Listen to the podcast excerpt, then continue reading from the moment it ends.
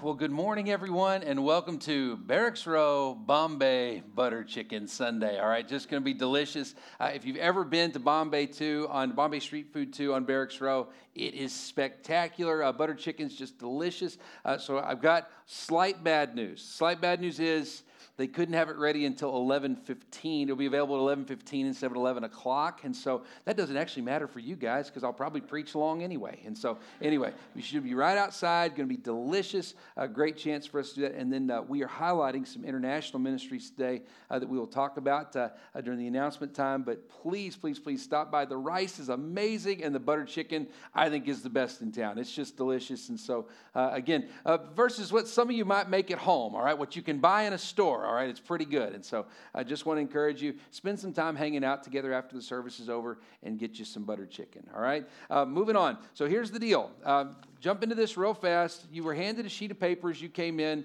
uh, with information from an email uh, that was sent out yesterday. Now, here's the deal. There are several of you that come into church to a deal like this. And you are, are we going to spend the entire time on this? My goal is eight minutes on this so that then we can jump in and not discount the scripture and what the Lord has to say to us today. But something pretty crazy happened on Friday, uh, and we need to walk through uh, what took place. And so, uh, if you will, look at this with me real quick. I'm just going to read to you from our page. A lot has happened in the past couple of days. As many of you are aware, for the last seven years, we have had our eye on the old propeller shop warehouse a couple of blocks south of our facility, right next to DOT on New Jersey Avenue, about three, three blocks from here, two and a half blocks. More than that, for the past six months, we have been pursuing a way that we could attain it at some point. Uh, we currently have plans to build a five story building here at 100 K Street Southeast, but we must have a place to go during the build out. And there's a dream scenario where 100 K Street here is purely education and kids ministry space uh, with a separate, larger sanctuary on another plot. Now, during our research, we discovered that the propeller shop warehouse was actually two separate lots the propeller warehouse and the vacant green space uh, in front of it, pictured below. It's on that back page here. Up until yesterday, we only had one price for both lots $12 million. That was an amount completely out of reach for us and didn't include the build out, uh, which would be close to three and a half million just to overhaul the warehouse. Historically, you got to spend a whole bunch of money on historical restoration stuff as well. That was the reason it's called the propeller warehouse is that's where they built the propellers for the battleship, uh, battleships years ago. Thus, not knowing what their asking price would be for each space separately, or even if they would split them, we started asking questions about the green space in front and why a high rise building had not been built on it already. We came to find out that the green space was about 10,000 square feet, but was only allowed to have a one story building with a mezzanine that makes up about 3,815 square feet.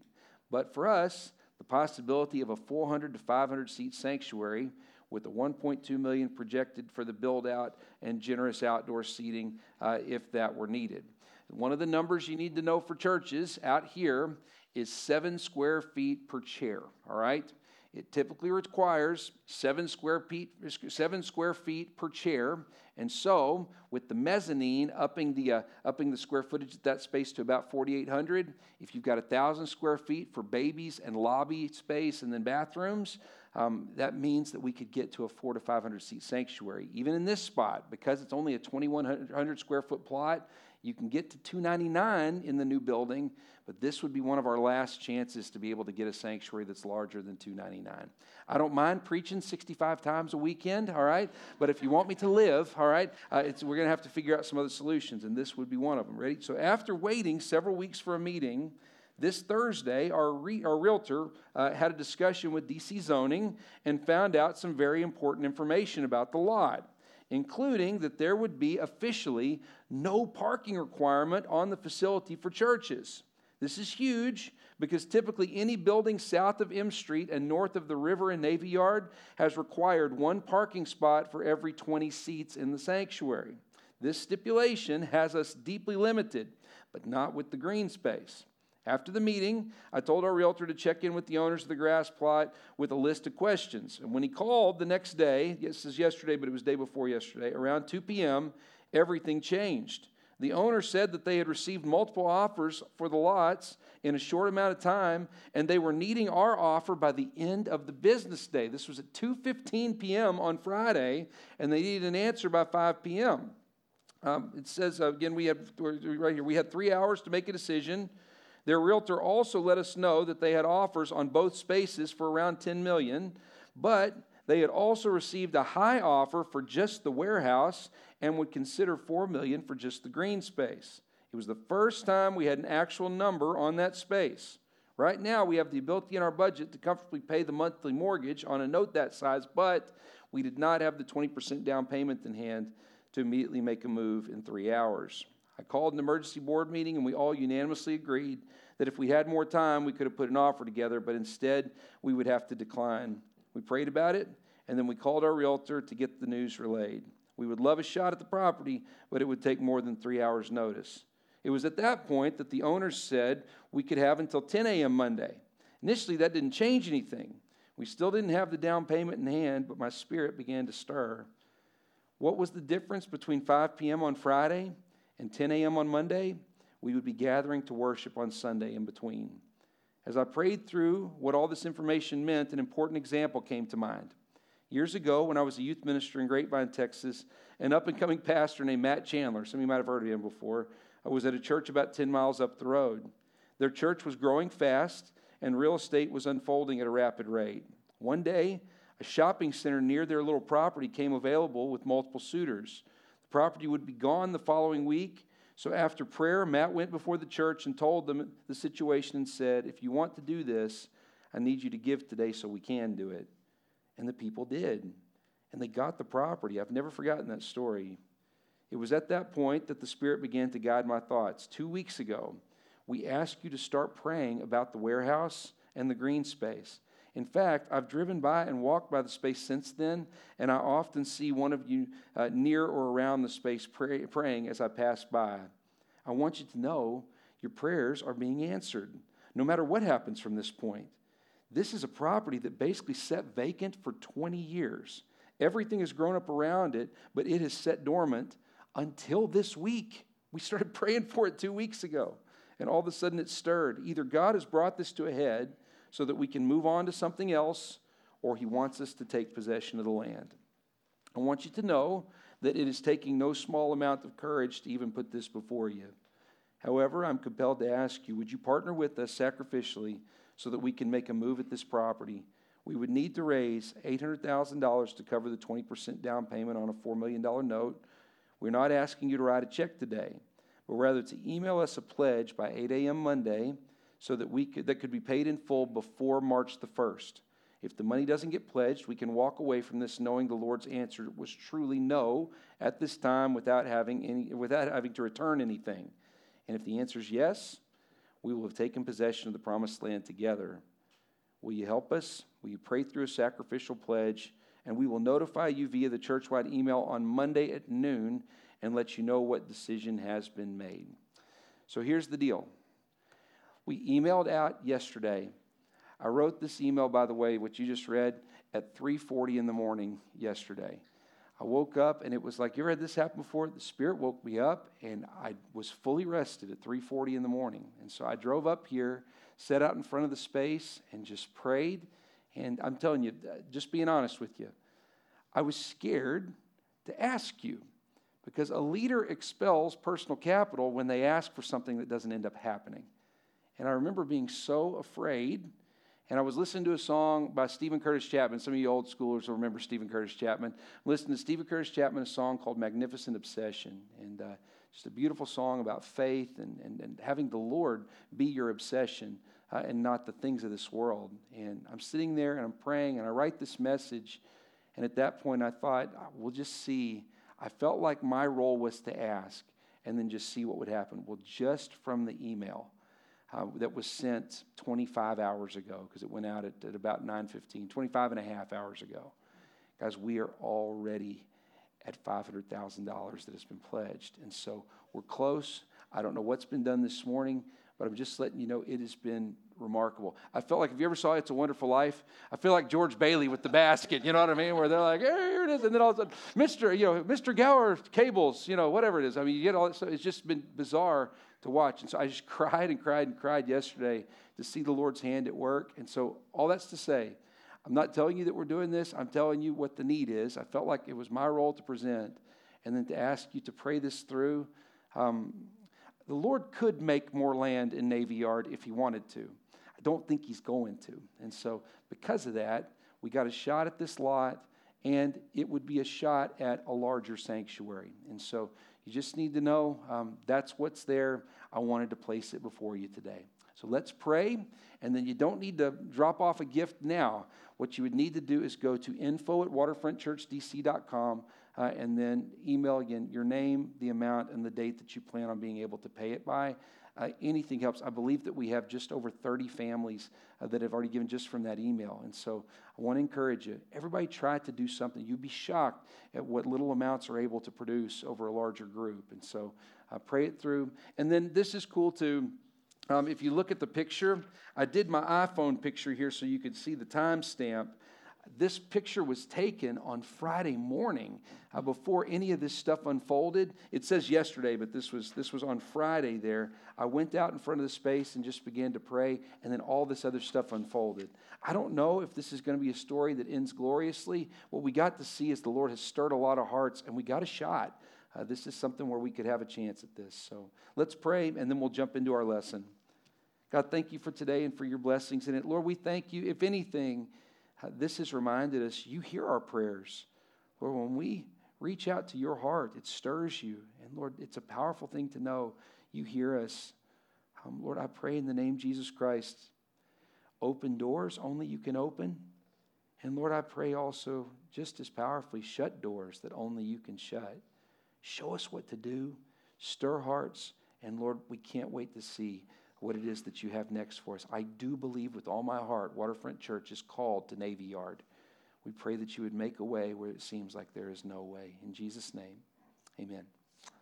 Enough of that, all right? If you got your Bibles, open to Luke chapter 1, Luke chapter 1, and we're going to start in verse 67. Luke chapter 1, starting in verse 67. It starts with this question today Have you ever had a moment when you had everyone's full attention before, right? You ever had a moment when you had everyone's full attention before? Now, the first example I kind of get in my head is like someone behind a conference table with a whole bunch of microphones, right? Some of you have literally had that before, all right? Um, some of you, it's more you've got your family's full attention, you've got a community's full full attention. Maybe you stood up at school and got to give a speech on some issue, but I'm telling you, you had everybody's full attention. Um, how do you get into that position? Sometimes it's a position of authority, sometimes it's life experience uh, because you've experienced something people want to know what you have to say on the subject. Sometimes it's education. Uh, sometimes, let's just be honest, it's just right place, right time, right? They want to know what you've got to say because you were the one out in front when the event took place, right? Um, my favorite example of them wanting to know uh, what you have to say is with athletes at the end of a major win in sports, right? I mean, that moment, here's the deal you picture somebody who has just made a big play, um, somebody who has just won the game, a quarterback that's led the team down the field. Tom Brady's a master at this, right? What you have in that moment is raw honesty, all right? There's massive ego and massive pride in that moment. In some cases, there's incredible humility that you get to experience. What I love about the end of an athletic event like that, when they shove the microphone in that person's face, they are getting honesty in that moment, unfiltered and, un, uh, and unspun. They're going to get to see all of it. And sometimes it's good, sometimes it's bad. It is always honest. Uh, one of the best examples of that happened in the uh, finest moment in all of Texas Tech athletics history, all right? That was when Michael Crabtree caught the ball uh, against the University of Texas and ran down the sidelines. I'm sorry y'all get the Lubbock stories. I'm from Lubbock. It's just how it works, all right? Biggest moment in Tech athletic history.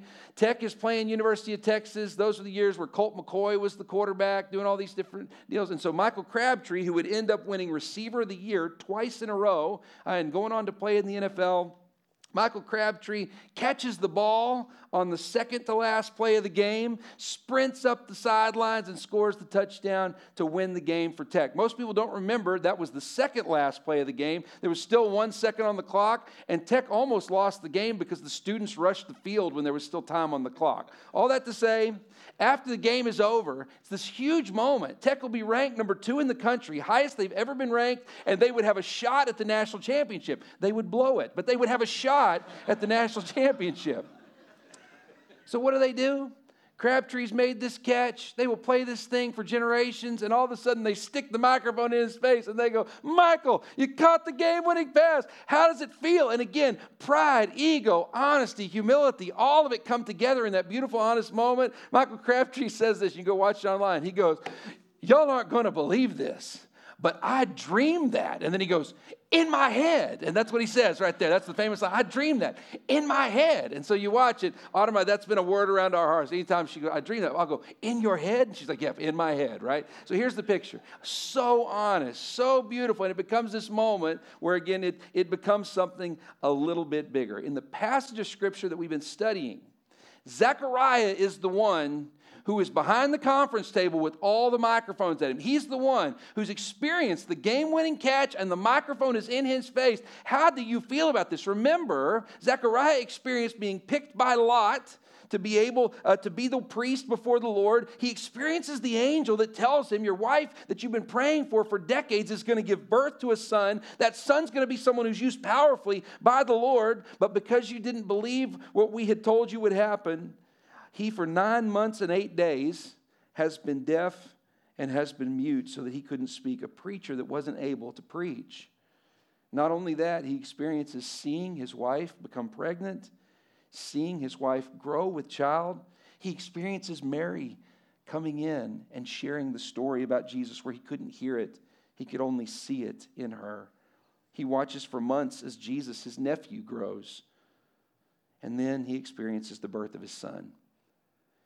When you have the moment that we studied last week, where he looks and says, His name is John, the baby that's being born, his name is John. Not it should be John, not it will be John, but the angel told me his name is John. That proclamation of faith, when he writes it on the tablet and shows, all of a sudden in that moment, his tongue is loosed for the first time, his ears he can hear again, his senses come back to him, and everybody's sitting there going, Whoa, the preacher that couldn't preach for nine months, what's he gonna say?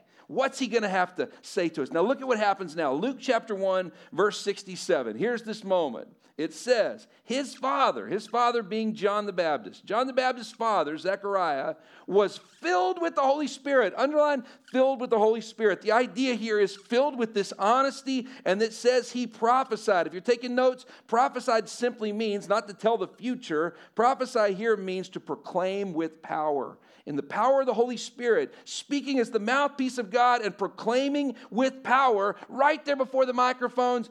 All of a sudden, Zechariah is about to speak. Now, a little side note before we jump into this we're going to divide Zechariah's sermon in two parts this week and next week. And here's why.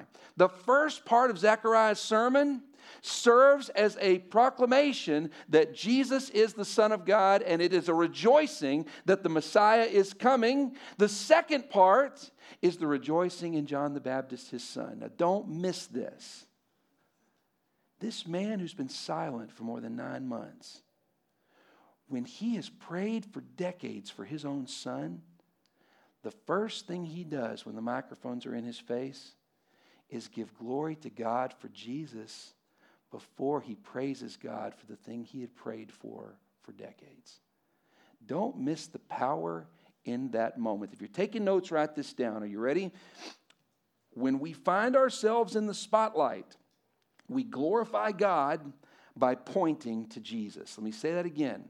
When we find ourselves in the spotlight, we glorify God by pointing to Jesus. Now, because I gave you an athletic example, don't picture that being anytime something good happens to you at work, you're like, thanks, Lord. All right, there it is. Glory to God. That's here.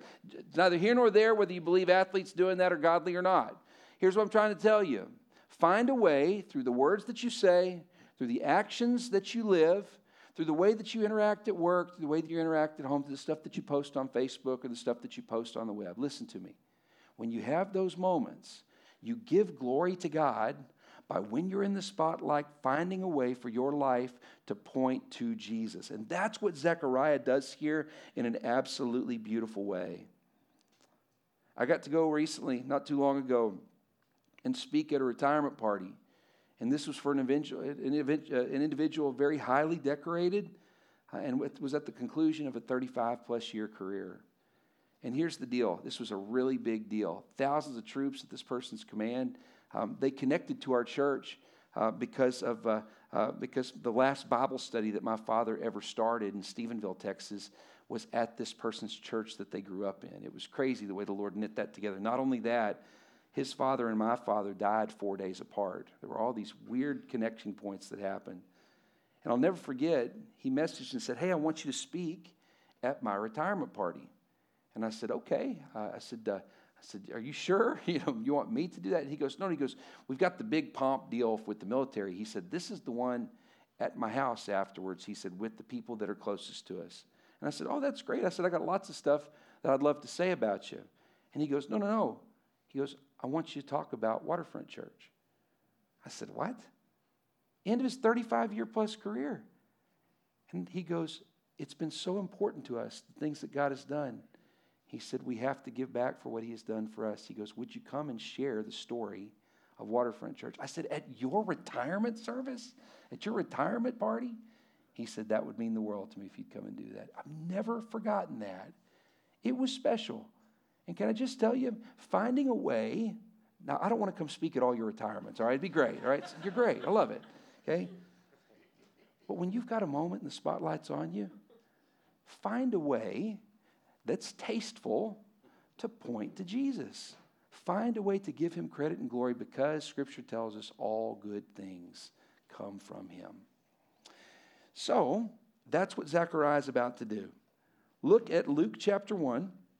We're going to go into now verse 68, and we're going to address what it is that, that uh, Zechariah talks about. This million dollar question today, if you're taking notes, write this down.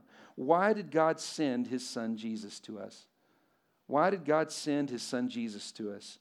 Zechariah speaks about this before he speaks about the blessing he had been praying for for 20 plus years. Look at what happens. Why did God send his son Jesus? Now, verse 68 will answer that question for us. Are you ready? Praise be to the Lord, the God of Israel, because he has come, look at this, and has redeemed his people. Underline, redeemed his people. He has raised up a horn of salvation for us. Underline salvation in the house of his servant David. And he said through his holy priests of long ago, look at this salvation from our enemies. Underline salvation again there, from our enemies and from the hand of all who hate us. Stop right there for just a minute. After experiencing his own blessing, Zechariah turns and says, Man, I experienced the Messiah. The thing that we've been praying for since I was a little boy, that they've been praying for for thousands of years, this is finally coming to fruition. And he says, Jesus has come to us, number one, to save us and redeem us. Write that down to save and to redeem us. Now, just for the record, sometimes we get those two words kind of interchangeable when they are very, very different. Saved, the picture of saved would be like a, a, a junkyard lot. And here's the deal. You ever watch those TV shows before where they take a beat up car and they turn it into something nice? There's like 20 different shows like that. I love them all, all right? When you watch it, you got the car at the junkyard. It's beat up, it's rusting, it can do nothing good on its own. It needs outside help. So, what do you do? The master shows up and saves the car, taking it off the lot and placing it in their own garage and then in the garage, they redeem the car. They clean it up, they make it useful again, and they get it running. You can write this down if you want to. Save means you pull it off the lot and bring it into your, the, the, the Savior brings it off the lot and brings it to his garage. Redeems means he pays our debt, cleans us up, and gets us running and useful again. That's the picture that we have of Jesus being our salvation and our Redeemer. There is no way we can get off the lot on our own. He has to save us, bringing us to His own garage, and then He redeems us. He pays our debt, cleans us up, and He gets us running again. If you're taking notes, write this down. Your sin sits on your shoulders until you place it in the nail scarred hands of Jesus. Let me say that again. Your sin sits on your shoulders until you place it in the nail scarred hands of Jesus, like a car rotting in the junkyard. We can do nothing good on our own. It's only through the shed blood of Jesus Christ that we can be set free. Paul writes it a little bit harsher. He writes in Ephesians chapter 2, flip that direction, save your spot in Luke. But in Ephesians chapter 2, starting in verse 1, Paul says it this way He says, As for you, talking about all of us, you were dead in your transgressions and sins. You are a rotting, rusting car in the junkyard. There's nothing good that you can do on your own. You were dead in your transgressions and sins, in which you used to live when you followed the ways of this world and the ruler of the kingdoms of the air, the Spirit who is now at work in those who are disobedient. All of us lived among them at one time, gratifying the cravings of our sinful nature and following its desires and thoughts. Like the rest, we were by nature objects of wrath. Verse 4 is where the power is. But because of his great love for us, God, who is rich in mercy, saves us, makes us alive with Christ. And even when we were dead in our transgressions, it is by grace that you have been saved. Paul says, We were dead. There's no way we could get out of it on our own. Our sin rested upon our shoulders. But thanks be to God who gives us the victory. Through Jesus, we are made alive and made new once again. Hallelujah. It begs the question, and this is the trillion dollar question Have you been saved and redeemed? Have you been saved and redeemed? Is there a moment in your remembered past when you allowed Jesus Christ to take you off the lot and put you in his garage so that he could redeem you? That's the question for eternity. Not if you did good things, not if you helped people, not if you gave to a church building project, not if you were friends with a pastor. At the end of the day, did you allow Jesus to put you in his garage and clean you up? That's the question that stands for eternity. You know when I did that? When I was in the fifth grade. I was at a camp called Camp Chaparral in Iowa Park, Texas. I'd heard a thousand sermons before. My dad was the preacher. But that day, the Holy Spirit called out to my heart. And even I, one who grew up in the church, one who had a father who was a minister, even I still had to say yes to the Spirit when He called. When He asked if He could take me into His garage, I had to let Him. Have you been saved? And have you been redeemed? Now flip back over to Luke chapter 1. And let's read the next part. Point two for Zechariah. You ready? He redeems us, He saves us. Now look at this. This is interesting. To show mercy to our fathers. Underline our fathers and to remember his holy covenant. Underline his holy covenant. The oath that he swore to our father Abraham. Underline our father Abraham. Now stop right there for just a minute. After Zechariah says he redeems us and he saves us, the very next thing he says, why would God send his son Jesus to us? Number one, to save and to redeem us. But number two, because he promised he would because he promised he would. God sent his son Jesus because that was the covenant that was made with Abraham, because that was the promise that was made generations and generations before. And can I tell you why that's important for us to this day? Because the promises of God that were true then are just as true now. Amen? When we come to this time of year, Christmas time, one of the reasons that we celebrate this is because it's the start of the rescue mission. It's the beginning of the word, making, the word becoming flesh and making his dwelling among us. Why did God do that? Because he promised he would, and God keeps his promises. It's interesting. A promise, I've tried to think of the way that a promise works in my life. I try to think of a promise as something that you can lean on, something that's trustworthy and something you can lean on.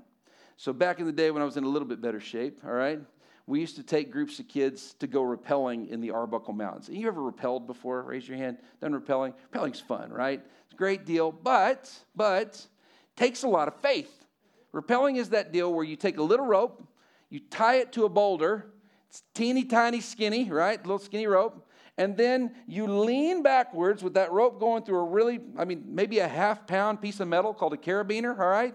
And you lean back with all your weight, and then you hop down a mountain. All right, it's just the way that it works. In the Arbuckle Mountains, the big part I think was 150 feet, the big cliff, and you just would lean back and then you hop down the mountain. But I'm telling you, every time you look and you go, so this little teeny tiny rope is going to hold me, right? This little bitty rope, and I'm telling you, I don't know how much physics you've studied.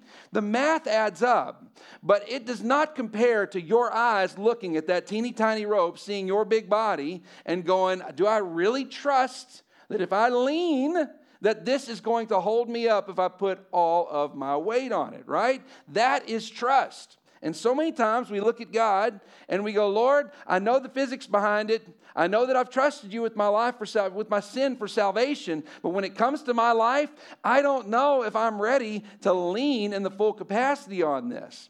So one time when we were doing rappelling, had a friend of mine named Tiny Dominguez, got a great picture of this. Tiny was at the time, he's lost a whole bunch of weight, but Tiny at the time was over 400 pounds. He had played defensive tackle for UTEP I mean, big, strong, buff guy. He was our speaker that week. And I remember the leader, I was the one who was facilitating this deal, but uh, we had another group that was leading, and he goes, Oh, yeah, he goes, that rope, that rope will hold 1,100 pounds of pressure. But it was different hearing that, going through the training, and then all of a sudden, anytime you do rappelling, you always hear this trust the rope. Trust the rope, right? Makes sense in theory. And then all of a sudden, there's Tiny, and he was like, Is this to hold me? And he doesn't look at the coordinator of the trip, he looks at me, his friend. He looks at me, and I'm like, Oh, yeah, should. Should hold you. And the whole time I'm like, oh my goodness. And I remember I'm in close proximity to him, probably about where Nelson is. I'm in close proximity to him, and he leans back, and I hear, I mean, it's you can hear the rope stretching. And I'm sitting there, which, by the way, it does for everybody, all right? But in that moment, because of what my eyes were seeing, I got super, super nervous. And sure enough, of course, Tiny's able to jump down. The laws of physics are in place for a reason. And all of a sudden, there he is down at the bottom, gloriously rejoicing because it was a, it was a very special moment. Now, listen, I tell you that story just to say, when it comes to Almighty God, a lot of times, we would prefer to be the one on this side where I was watching Tiny go down the mountain watching him take his step of faith from the outside. But listen to me. We are called as believers in Jesus Christ to lean on Jesus, to trust him with our entire life, to put all of our weight back on him, and then we truly are living in faith. How can we know that he's going to hold us up? Because he promised us he would. Because he promised he would be there for us. If you're taking notes, though we have no control of the timing or the circumstances, we can be confident that the victory is coming. Let me say that again. Though we have no control of the timing or the circumstances, we can be confident that the victory is coming. God sent his son Jesus to complete the work that he promised thousands of years before. Now, it's different sometimes when you feel like, Lord, I'm trying to trust you, but I just feel like there's a lot going on. I just feel like there's a lot of weight on that rope. Save your spot there in Luke 1 and flip open to a great verse, 2 Peter chapter 3. And I want to read verse 9 to you. There's some of you that need to memorize this verse. Are you ready?